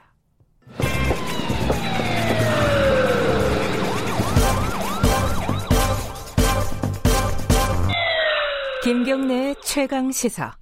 uh, this might be turning one country, two systems to one country, one system, and activists, including me, might be arrested by secret police and prosecuted in China's court instead of Hong Kong court. I might be targeted by Beijing, no matter the law is passed. 네, 지금 방금 들으신 목소리는 조슈아 웡, 어, 우산혁명의 주인공이기도 하고 지금도 홍콩에서 민주화 투쟁을 이끄는 분입니다.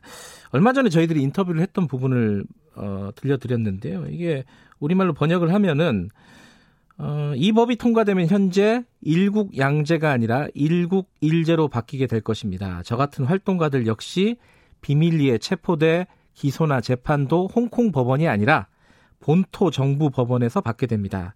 이 법이 통과되든 안 되든 그 통과 여부에 관계없이 저는 중국 정부의 타겟이 될 것입니다. 이런 내용이었습니다. 근데 이 법이 통과가 됐습니다. 어, 제 통과가 된 뒤에 조시아 웡 데모시스토당 비서장은 당에서 탈퇴를 했어요. 당이 위험하다. 개인 자격으로 싸우겠다. 민주화 진영, 어, 홍콩 민주파 진영이 크게 흔들리는 분위기입니다. 그리고 이게 홍콩의 문제가 아니라 또 국제 정세에 큰 영향을 미치고 있죠. 한동대 국제지역학과 박원근 교수님 연결하겠습니다. 안녕하세요. 예, 안녕하세요.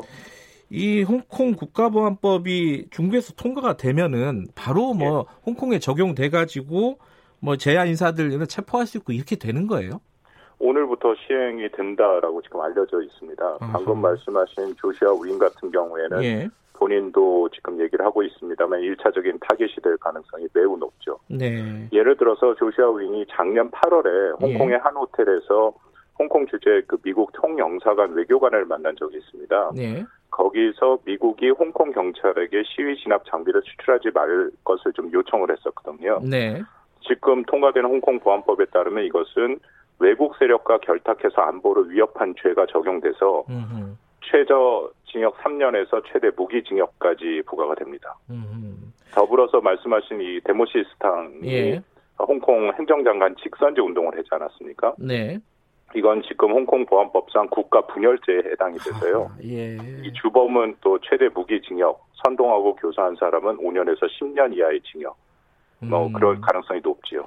그럼 사실 작년에 어, 범죄인 성환법 막 반대하고 이랬던 게 완전히 물거품이 된 거네요. 이 국가보안법으로 사실. 그렇습니다. 예. 아주 지금 굉장히 그 강력한 법안이 음. 통과됐고 시행됐다라고 보시면 될 것 같습니다. 어, 그런 이 법안이 통과가 되고 이제 민주화 진영은 아마 탄압의 타겟이 될 것 같습니다. 그런데 그 상황이 이제 홍콩과 중국과의 관계를 넘어서서 지금 미, 미국 같은 경우에는 홍콩의 특별 지위를 걷어들이겠다 이렇게 하고 있지 않습니까? 이거는 또 어떤 내용이에요? 특별 지위를 걷어들이면은 구체적으로 뭐가 달라지는 겁니까? 어, 지금 미국이 이미 발표를 했는데요. 네. 미 상무부가 어저께 얘기를 했죠. 특별지위 네. 박탈하겠다라고 얘기를 했고, 오늘 네. 또 NSC 미국에서 어, 중국이 일국 양제를 무너뜨렸다라고 얘기를 했고요. 특별지위가 박탈되면 매우 심각한 문제가 여러 가지로 됩니다. 이게 1992년에 홍콩 정체법에 따라서 홍콩은 지금 미국이 미국뿐만 아니라 국제사회 다, 다 마찬가지라 생각하는데 중국과 분리해서 특별 지위를 인정했죠. 예. 그러니까 관세, 투자, 무역, 비자 등에서 중국 본토와 다르게 지금 대우를 하고 있습니다. 네. 그러니까 예를 들어서 지금 미중 무역 전쟁으로 어, 미국이 관세를 지금 25%까지 부과하고 있지 않습니까? 예. 근데 홍콩은 여기에서 예외로 되고 있죠. 음. 그 외에도 이제 몇 가지 특징이 있는데 홍콩은 지금 달러당 그 환율을 고정제를 유지를 하고 있습니다. 네. 환율이 안정이 됐기 때문에 금융 중심지의 위상을 유지할 수 있죠. 음흠. 근데 이 특별주의가 지금 박탈이 되면 홍콩 금융당국의 미 달러와 거래가 어려워지게 됩니다. 네. 그렇다면 전반적으로 외자 유출이 될 수 있고 더불어서 금융 제재 가능성도 여전히 있거든요. 그렇다면 음. 지금 홍콩이 누리고 있는 특권을 누리지 못하기 때문에 한국을 비롯해서 많이 진출해 있는 기업들이 더 이상 홍콩에 머무를 이유가 없어지는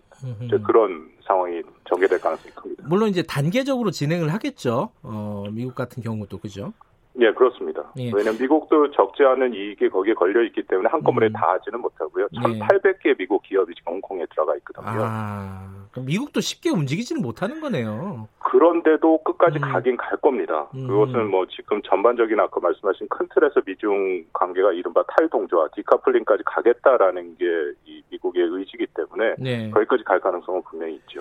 그럼 이게 이제 뻔히 알면서 중국은 이렇게 그 국가보안법을 통과시킨 거잖아요. 미국이 이런 식으로 나오게 될 나올 걸 뻔히 알면서도 그러는 이유는 뭐라고 정확하게 봐야 될까요? 이 홍콩 보안법은 사실 1997년 홍콩 반환 직후부터 중국 당국이 추진을 한 것이죠. 음, 왜냐하면 어떻게 보면 이런 상황을 중국 당국이 예상을 했을 겁니다. 그렇겠죠. 예, 홍콩이 중국을 반대하는 반중국 전선 기지가 될 가능성이 있다라고 해서요. 음, 이걸 만들 수 있는 기본법 23조를 홍콩에 지금 일단 만들어 놓긴 했었습니다. 문제는 그래서 2003년에 중국이 실질적으로 시행을 하려고 해서 홍콩 행정장관이 추진을 했으나 그때도 대규모 시위로 실패를 했죠. 네. 근데 뭐 다들 기억하시겠지만 작년 내내 있었던 범죄인 송환 시위가 격해지고 그 시위대가 중국 국기를 바다에 수장하고 중국 국가 위장을 훼손하고 그러니까 이런 상황까지 진- 전개가 되니까 시진핑 주석 입장에서는 체제에 대한 도전이고 본인의 지도력에 대한 도전으로까지 받아들일 수가 있는 거죠. 네. 그리고 홍콩 스스로 법을 반- 만들 수 없다라고 판단을 했기 때문에 결국은 중국 정부 당국이 나가, 나서서 직접 음. 전국 인민대회를 통해서 홍콩 보안법을 만든 것입니다. 예. 그러니까 뭐 미국과의 관계 혹은 뭐 국제적인 여론, 예, 뭐 무역 무역에서 발생할 수 있는 손해 이런 거보다는 체제 수호, 체제를 공고히 하는 게 더 중요하다 중국에서는 그렇게 판단을 했다는 거죠. 그렇습니다. 예, 이 문제를 그냥 둘 경우에는 시진핑 1인 체제가 흔들릴 수도 있고 네. 예, 더불어서 대만을 비롯해서 또 그 일국 양제를 지금 어 하려고 하는 여러 군데도 부정적인 영향을 미칠 수 있죠. 그리고 북경 내 중국 내에서도 비판의 목소리가 분명히 있었거든요. 중국 네. 정부 당국이 왜 강력히 대처를 하지 못하느냐 음흠. 그런 정치적인 이유가 분명히 반영되고 있다라고 생각합니다. 근데 이제 원래 이제 사실은 미중 무역 갈등은 계속 진행이 되고 있었잖아요. 예. 근데 거기에 이제 코로나 때문에 갈등이 더 심화되고 있고 이 홍콩 문제가 결국은 더 이 미중 갈등을 더 심화시킬 것이고 이게 어디까지 갈 것인가 이제 미국 네. 중국은 우리한테 둘 다 중요한 나라기 때문에 걱정이 많습니다. 어떻게 예상하세요? 어, 뭐, 지금 좀 암울한 전망인데 쉽게 네. 끝날 것 같지는 않습니다. 음흠. 뭐, 트럼프 행정부만의 이것은 시도는 아니고요. 미국 네. 내에서도 어, 지난 3월달 그 여론조사를 보면 미국민의 3, 6, 60%가 중국을 비호감이라 얘기하고 네. 말씀드린 코로나19의 원인이 이렇게 어려워진 것이 중국 탓이다라는 것이 광범위하게 퍼져 있는 상태고요. 네. 미국 의회 같은 경우에도 외국 기업 책임법이라는 거를 지난달에 통과시켰는데 네. 그 민주공화 양당의 만장일치로 중국 기업을 미국 상장 그 주식시장에서 퇴출하는 법안입니다. 음흠. 그 의회도 여야 상관없이 같은 목소리를 내고 있고 전통적인 외교 안보 라인도 더 이상 중국을 방치하면 안 된다라고 지금 얘기를 하고 있거든요. 네. 그렇다면은 이것은 올 11월 트럼프 대통령이 낙선을 하더라도 민주당이 집권을 하더라도 물론 뭐 정도의 차이와는 있겠지만 네. 계속해서 중국을 견제하는 것은 지속될 가능성이 매우 높다라고 생각합니다. 걱정 중에 하나는 이게 네. 혹시 군사적인 갈등까지 갈 것인가? 뭐 예컨대 오늘 어 중국 인민해방군이 남진국해에서 군사 훈련을 한다고 하고 그 미국도 예. 이제 대만 쪽에서 진행한 합동 군사훈련 장면을 공개했다고 하고요. 그러니까 이런 어떤 갈등 국면이 결국은 군사적인 갈등까지 갈 것인가? 이건 예. 어떻게 예측을 할 수 있을까요? 뭐 중국과 미국 둘 다 전면적인 군사 충돌은 피하죠. 왜냐하면 음. 둘다 핵 보유국이기 때문에 군사 충돌이 어떤 의미를 갖고 있는지를 너무 잘 알고 있어서 네. 뭐 그건 최대한 억제하려고 하겠지만 말씀하신 이 두 군데가 가장 위험한 지역입니다. 남중국해와 대만 해역. 예. 여기에 대해서는 중국이 사활적 국가 이해로 규정을 하고 있고 예. 또 무력 사용도 불사한다라는 그런 입장을 표명하고 있거든요. 네. 우리가 역사를 보면 전쟁이라는 것이 처음부터 뭐 전면전을 하겠다라고 시작하는 것이 아니지 않습니까? 그렇죠. 예. 사소한 충돌이 확전될 가능성이 있는데 네. 이 지역은 지금 미국이랑 중국이랑 군사적인 행동을 계속 하고 있고 네. 서로 대체하고 있으니까 어, 상당히 위험한 지역인 것은 맞습니다. 음, 지금 이제 아까 중간에 말씀하신 그 미국 기업들이 홍콩에 많이 들어가 있다 이 말씀을 하셨잖아요. 예. 근데 우리도 마찬가지 아니겠습니까, 그죠? 홍콩에 그렇습니다. 들어가 있는 기업들도 많고 뭐 홍, 홍콩 ex, exit, 뭐 exit라는 말도 나오고 있고 우리 예. 기업들 입장에서는 어떤 준비를 해야 될까요, 이게? 홍콩 지금 일단 우리도 이 주식시장이 오늘 개장되면 아마 네. 좀 하락할 가능성이 있죠. 네. 왜냐하면 위안화와 원화가 같이 움직이는데 홍콩은 중요한 지역이기 때문에 네, 네. 더불어서 홍콩은 한국의 4대 수출국입니다. 홍콩 하나만 중개, 봐도요? 아, 그렇죠. 예, 예. 중국, 미국, 베트남에 이어서 한국의 네 번째 수출국이죠. 예.